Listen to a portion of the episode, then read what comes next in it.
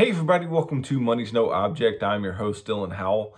This is episode number 402 of our YouTube channel and podcast, and I cannot be more excited to continue sharing with you guys personal finance topics that I think could be useful for you in your long term financial journey. Today, we are going to be talking about marriage, right? Yesterday was uh, Valentine's Day. I think it's very important uh, that we take an objective view uh, of marriage and the financial sense that it may ultimately make. Uh, and those of you who are not romantics and those of you who do not believe that marriage is an important thing, uh, just stick around and see uh, the impacts that it can have on your financial life. So just stick around for a discussion of all that and more in today's episode. Before we get started though, if you could go down below, hit the big red subscribe button, like this video, leave me any feedback in the comments down below and I'll be sure to respond to anything you leave down there. If you're listening on Apple or Spotify podcast, be sure to subscribe and leave me a review on either one of those platforms. Follow me on social media at MNO with Dylan. And that's really good supplemental materials to all the things I'm putting out in these long form episodes on YouTube and the podcast every single day. And then if you need somebody to help you to build a financial plan and keep you accountable to that plan over the long term, then I can do that. Just DM me on any of the major social media sites and tell me that you are interested in financial coaching sessions. And you and I can begin working together, pushing towards your long term financial goals and ultimately pushing you on towards long term financial freedom, which is what I hope for every single individual who's watching or listening to this show on a day to day basis.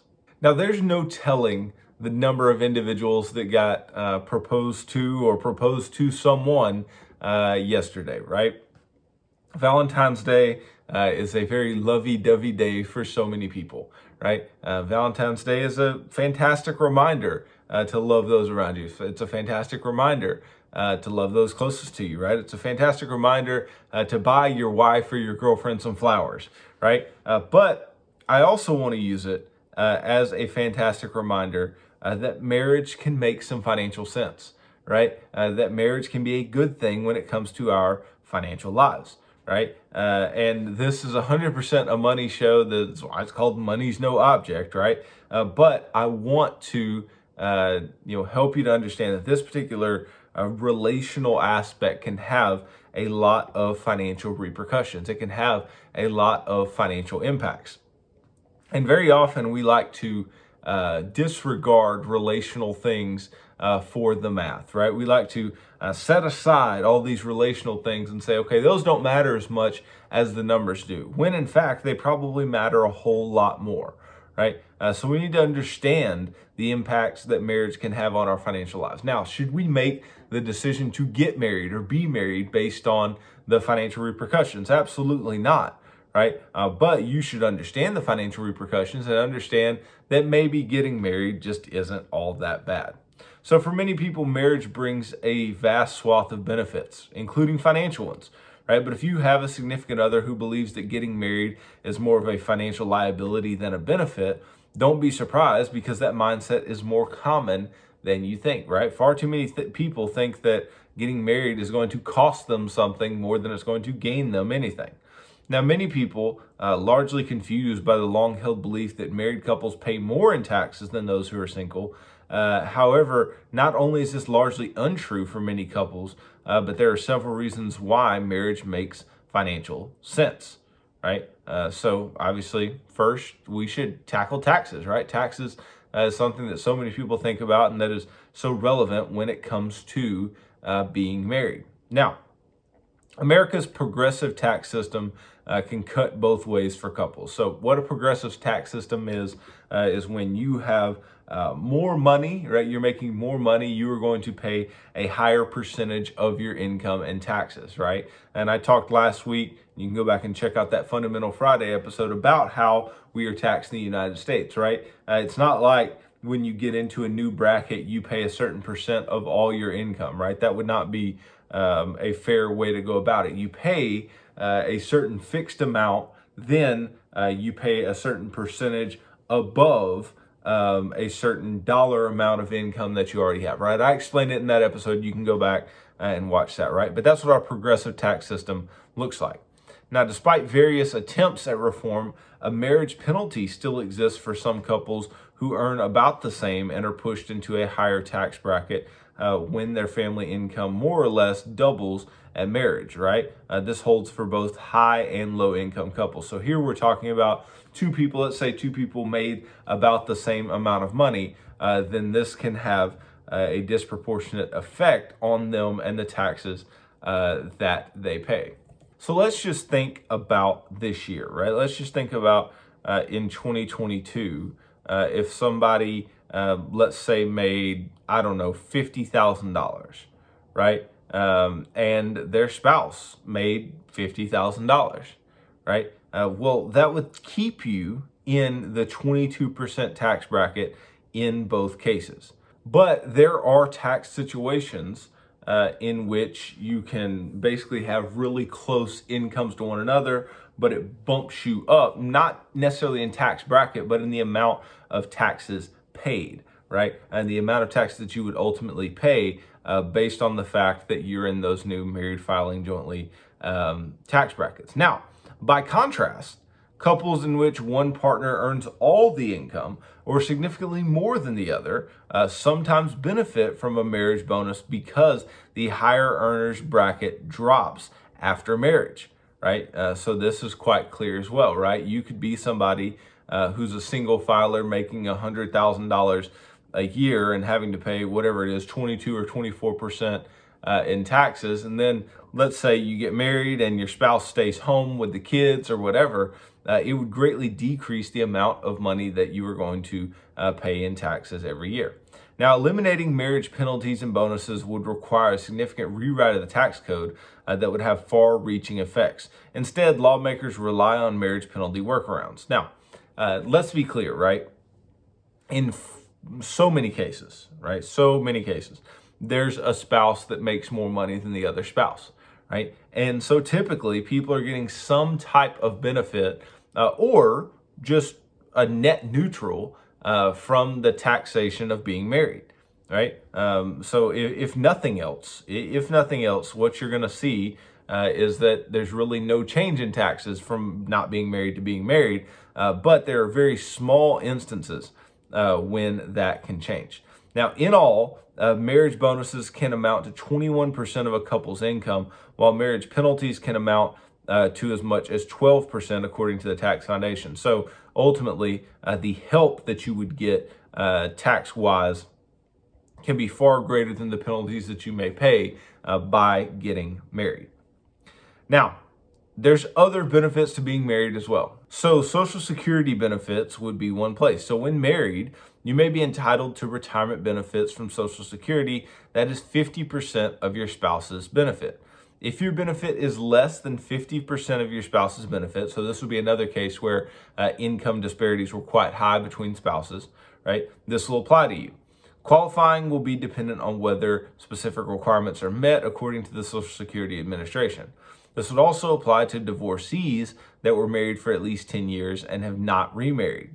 Ultimately, this provides more security to a spouse that earns significantly less than the primary wage earner in the household. Now, all this is not even bringing into um, into the fold the fact that uh, you could, um, you know, if your spouse were to pass away, right? You're married, your spouse passes away, uh, then you can take their Social Security benefit if it is a greater amount than your own, uh, you know, given some certain uh, parameters that you have to fall into. But ultimately, right, uh, Social Security is going to make sure that um, you know the you know lower paid spouse is better taken care of. So if you're somebody who's saying, "Hey, I don't want to get married. What is it more than just uh, a legal contract, whatever?"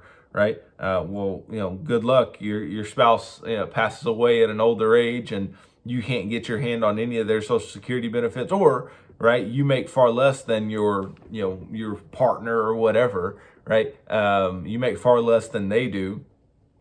And then uh, it comes around to the fact that uh, you can't get your hand on any of their Social Security benefits. So um, I would suggest, quite obviously, that getting married is valuable when it comes to Social Security benefits, right? And Social Security benefits, even though they shouldn't, they do play such a large role in the financial lives of many retirees. Now, what about uh, the Tax Cuts and Jobs Act, right? The advent of the Tax Cuts and Jobs Act uh, was signed by President Donald Trump on December 22nd of 2017 It led to several changes in the tax code that were intended to lower corporate, individual, and estate taxes.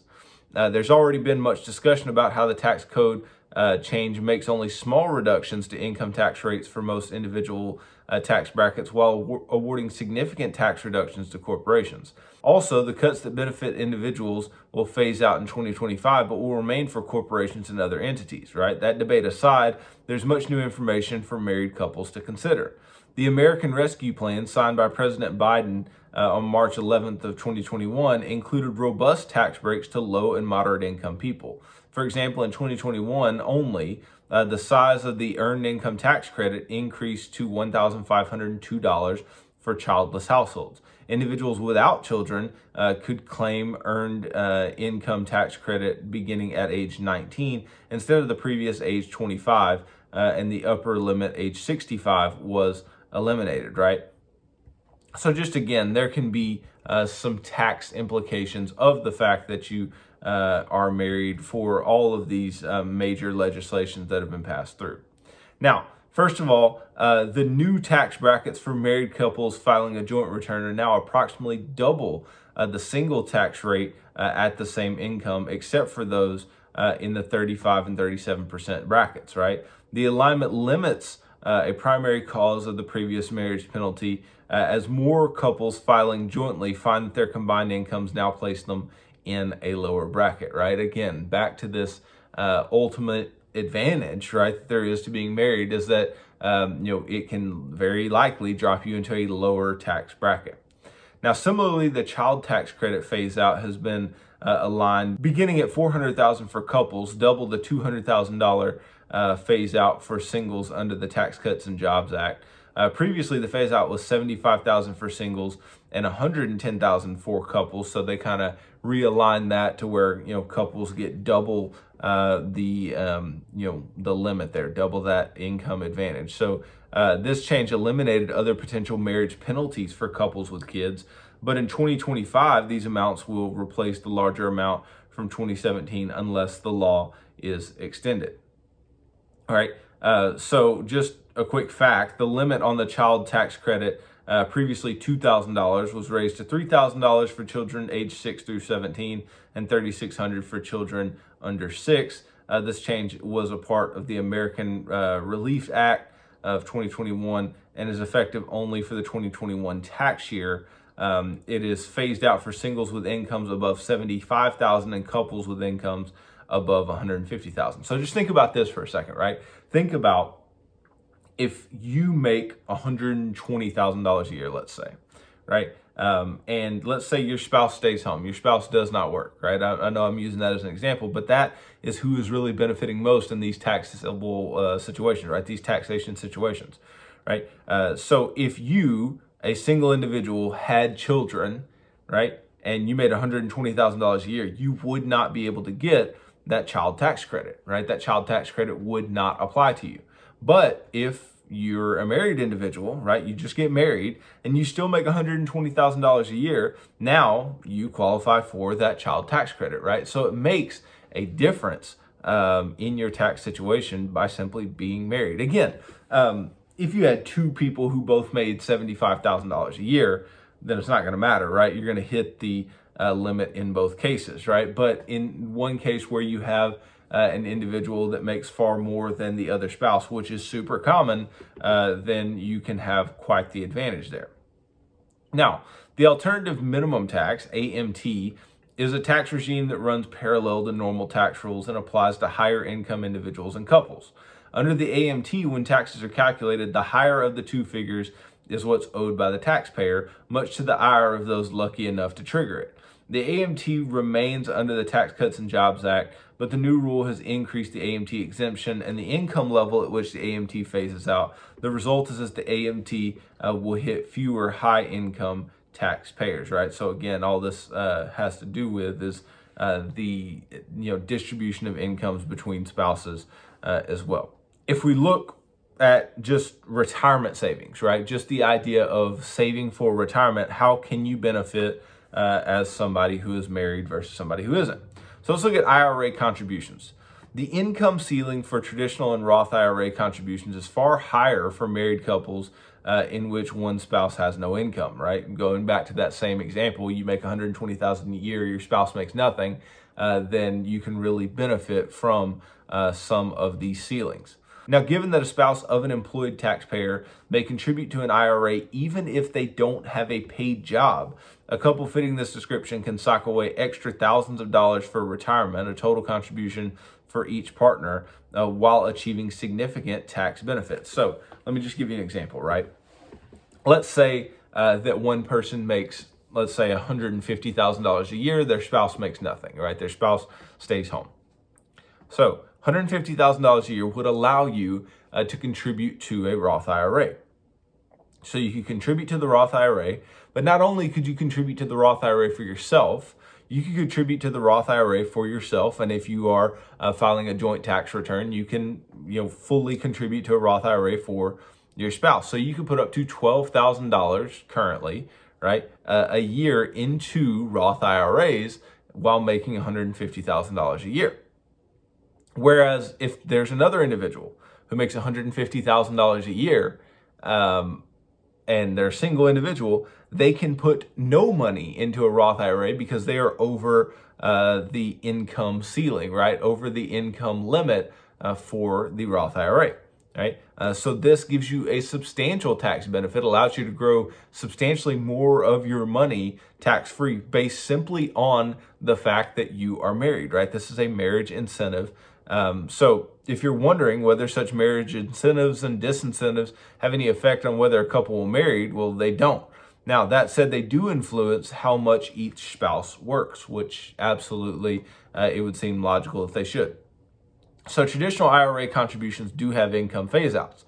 For 2022, $68,000 to $78,000 is the range for individuals.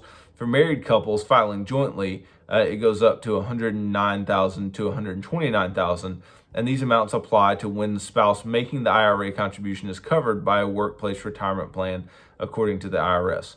For the Roth IRA, contribution phase outs uh, from 129 to 144 for single taxpayers and 204 to 214 for married filing jointly, right? So you see some substantial advantage there uh, to in, in that situation where you have somebody who makes $150,000 a year. Now, while we're talking about marriage, or rather the end of one, a significant change under the Tax Cuts and Jobs Act is that taxpayers who pay alimony after December 31st, 2018 are no longer able to deduct their payments. Likewise, those who received uh, their final divorce decree after January 1st, 2019 now have to claim alimony as ordinary income, right? Uh, so again, staying uh, married for uh, the fact that uh, you know, you don't have to deal with this alimony taxation deal could be useful, but don't stay married just because of, uh, you know, alimony, but, you know, stay married because you love somebody. Stay married because you, um, you know, wanted to work something out. Now, what about health insurance benefits uh, of being married? Now, possibly the largest financial benefit of getting married is health insurance and the possibility of benefit shopping. If one person has access to company sponsored health insurance, they can add their spouse to their policy for an additional cost. If both have access to health insurance, they can choose the best or the cheapest plan. And uh, this is extremely valuable, right? My wife and I, we uh, have gone through this exact thing, right? We um, last year both turned 26, and so uh, came off of our parents' health insurance. And then, you know, we looked up and we go, okay, well, your job offers you uh, health insurance, mine doesn't. Um, you know, your job offers these other benefits. You know, let's see what works best for each of us, right? And let's pick and let's pick the most cost effective, right? And let's pick uh, the best plan for each of us in the situation. It is very valuable to be able to do this. So when couples enter a marriage and both have company sponsored health insurance, they have to decide whether both should keep their insurance or, or whether one spouse will join the other's plan. Generally, coverage can be changed in the 60 days following the marriage. Now, remember uh, that couples who get their health insurance via an exchange must enroll together, although each individual can choose a different plan. Also, if each partner received a subsidy via the Affordable Care Act when single, uh, they likely would be penalized once they are married, as their combined salaries could probably push them over the cutoff threshold, right? Which is common with um, the Affordable Care Act because it has a lot to do with your income. However, the subsidy cliff was temporarily eliminated due to the coronavirus pandemic, potentially saving some enrollees thousands of dollars per year in 2021 and 2022. Married couples also tend to get big discounts on long term care insurance. And if you don't know what that is, long term care insurance is where you pay premiums uh, to an insurance company to insure against uh, the need for you to go into some long term care facility, right? Like a nursing home or something, right? Now, this is because couples tend to care for each other at home for as long as possible, reducing the insurer's liability, right? The insurer is only going to need to pay if you go into some facility and need some type of assistance. But if your spouse is taking care of you, which is um, you know quite commonly the case, uh, then you are going to get uh, this discount on this type of insurance that can be very, very valuable to so many people. Uh, which, quick aside, long-term care insurance for uh, many individuals can be very valuable. It's it's a costly type of insurance, um, and it shouldn't be even you know got you shouldn't even get it until you are um, you know pushing sixty, right? But at the same time, um, you know it's so valuable, can provide a lot uh, to people, especially uh, people with moderate amounts of assets, right? If you can't afford uh, to just pay for, um, you know, a, a, nursing home right out of your retirement nest egg, and uh, you want to, you know, be sure to shield some of your assets, then long-term care insurance can be extremely valuable, uh, but it is costly, um, and it is something that, um, you know, hey, if you're married, you can get it quite a bit cheaper than somebody who is single. So it's something to think about, but it's another advantage to being a married couple. Now, by pooling insurance needs, insurance costs go down. Also, married couples are likely to get into fewer car accidents than single people. So, multi policy discounts and the lower price that comes with being married are just a few insurance benefits. Married couples pay approximately 4 to 10% less on premiums for car insurance, right? So, you can pay less on car insurance when you're married, right? Other discounts include multi car policies and bundling homeowners insurance with auto insurance. Some home insurers offer discounts just for being married. Uh, be sure to ask once you are hitched, right? So, more value there. Now, again, two incomes is better than one, right? So, that can be a value to being married as well, right? You just have more income coming around. Uh, so, if you apply for, let's say, a $150,000 home mortgage, which in today's housing market is, you know, kind of bleak, but let's say you did $150,000 home mortgage as a single adult, you may have only your own income for the bank to consider. Now, as a married couple, your combined income likely would allow you to qualify for a larger loan with better terms, assuming that your credit scores are reasonable. Just remember that income isn't the only factor. Lenders also examine credit histories, um, the total and type of debt, as well as borrower's debt to income ratio, right? So both uh, individuals have to have those things you know well lined out. But at the same time uh, you can qualify for a much larger loan based on the fact uh, that you are married. But also being a married individual um, i mean just hypothetically you could uh, apply for a loan on your own. Uh, and i'm not saying we should be going into, into, debt for anything but you can apply for loans on your own and um, you know have whoever has the better credit history or credit score be the one who applies for the loan over the next person. Now, speaking of credit, uh, because everyone's credit score is attached to their social security number, uh, getting married doesn't erase or, or, start anew your spouse's credit history. However, marriage creates a history of joint debts and new accounts when open for each spouse, which is also reflected in an individuals' credit histories. Both credit scores will be affected uh, into the approval process when couples jointly open an account. If one partner has poor credit, both could be out of luck when lenders open uh, a joint account, as it would result in a denial or higher rates and fees. Of course, the opposite is true. If one partner has better credit than the other, their history and habit of meeting payments on time can help the other partner's score. Now, let's talk real quick about financial protection before we get through with today's episode. So, most people don't get married for financial protection, but marriage provides that advantage for both spouses.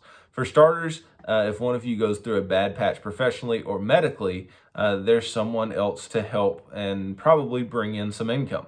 It's not a stretch to say that uh, protection in a divorce is hardly a reason to marry, uh, but being married does uh, protect you if you split. Right? It takes a court or a legal agreement to divide the assets of a married couple. Now, each party has some protection uh, and a chance at equitable distribution of the marital assets. When two unmarried people live together, the legal procedure to divide assets isn't as straightforward. Courts have ruled in most states that divorce law doesn't apply to unmarried couples. This means that contract law uh, will apply in dividing up the assets. So a non spouse would have no inherent right to any other person's assets, uh, even if the property had been purchased using combined funds. Uh, the exception to this rule is the handful of states that allow common law marriage. Still, it's a myth that living together for a certain period uh, gives even these partners all the rights of, tr- of traditional marriage. Couples should review some of those rules to understand what applies to them and what does not. So ultimately, being married is going to protect you uh, financially more. Now, you may say, well, what if I'm the person that makes all the income and buys all the stuff? And, you know, that's going to be, um, you know, when they divide the assets, then, you know, I'm going to get, you know, screwed. It's going to hurt me. All. Yeah, probably, right? It's going, but uh, if you go into marriage thinking of things as you know your stuff and my stuff, then you've got a problem right off. And uh, obviously, you can get a prenup if you actually absolutely want to. I've told you before that I think prenups are only um, useful and valuable when you have somebody who comes into marriage uh, with a substantial amount of assets uh, well above the other individual. Now, other benefits of marriage. So, aside from tax considerations, better health care, access to financial services, and legal protection, couples should consider the often overlooked benefits and potential economic trade offs of getting married. Right? Uh, we'll start with the best benefit of all. Married individuals tend to live longer than unmarried ones. Right? While the reasons for that fact are complex, the numbers uh, and benefits can't be ignored, especially regarding retirement planning. Speaking of long term planning, couples should also consider that getting married doesn't necessarily equal an excuse for a big party. Uh, with the average wedding costing $19,000 in 2020 and contributing little upside to positive marital outcomes, couples should weigh that cost against the idea of a down payment on a home or some other financial benefit, right? So basically saying don't overspend on a on a wedding when, you know, how valuable is it really to have that wedding that you always dreamed of? So ultimately, look, I'm going to be the first to tell you that I love being married, that I love my wife, that I um, think that on top of all of these financial benefits, which are true and which many of you know, which we take advantage of, um, I, I think that it's just you know it's a great thing. You find somebody that you love, that you care for, uh, and that you can spend the rest of your life with. Hopefully, if you're working at it, and it's not saying that things are going to be perfect or things won't be messy, but it's saying uh, that you'll have somebody to go through this life with and hopefully live longer uh, and live better lives uh, together, both financially and otherwise. Um, but again, it's work. I know some people, even with these benefits, it's not going to uh, be enough to push them onto the side of, yeah, let's get married. Uh, but maybe there are a few people who would listen to this and go, hey, maybe getting married isn't such a bad idea, even from a practical standpoint. Because I think that's the problem. So many people don't think of marriage, you know, as anything but some type of practical, logical something, right? Uh, but they miss all of these big advantages. They miss all of these things that really work in your advantage uh, financially, insurance wise, all these types of things uh, when it comes to your financial life. So, weigh the costs and benefits for yourself. I'm not pushing anybody to just go get married today, but I'm telling you, I love it. I hope my wife loves it as much as I do. Uh, but I love being married, and uh, the financial benefits that come along with it uh, can be quite valuable. So um, that may be a particular reason to go into it. I, I, would suggest if that's the reason that you're getting married, then don't. Uh, but uh, the, the, it can be just icing on the cake or the cherry on top, however you want to look at it. So thanks for watching this video. If you could go down below, hit the big red subscribe button, like this video, leave me any feedback in the comments down below, and I'll be sure to respond to anything you leave down there. If you're listening on Apple or Spotify podcast, be sure to subscribe and leave me a review on either one of those platforms. Follow me on social media at MNO with Dylan, and that's really good supplemental materials to all the things I'm putting out in these long form episodes on YouTube and the podcast every single day. Then, if you need somebody to help you to build a financial plan and keep you accountable to that plan over the long term, then I can do that. Just DM me on any of the major social media sites and tell me that you are interested in financial coaching sessions. And you and I can begin working together, pushing towards your long term financial goals and ultimately pushing you on towards long term financial freedom, which is what I hope for every single individual who's watching or listening to this show on a day to day basis. So tune in tomorrow as I continue talking about personal finance topics that I think can be useful for you in your long-term financial journey. So thanks for tuning into this episode of Money's No Object. I'm your host, Dylan Howell. God bless.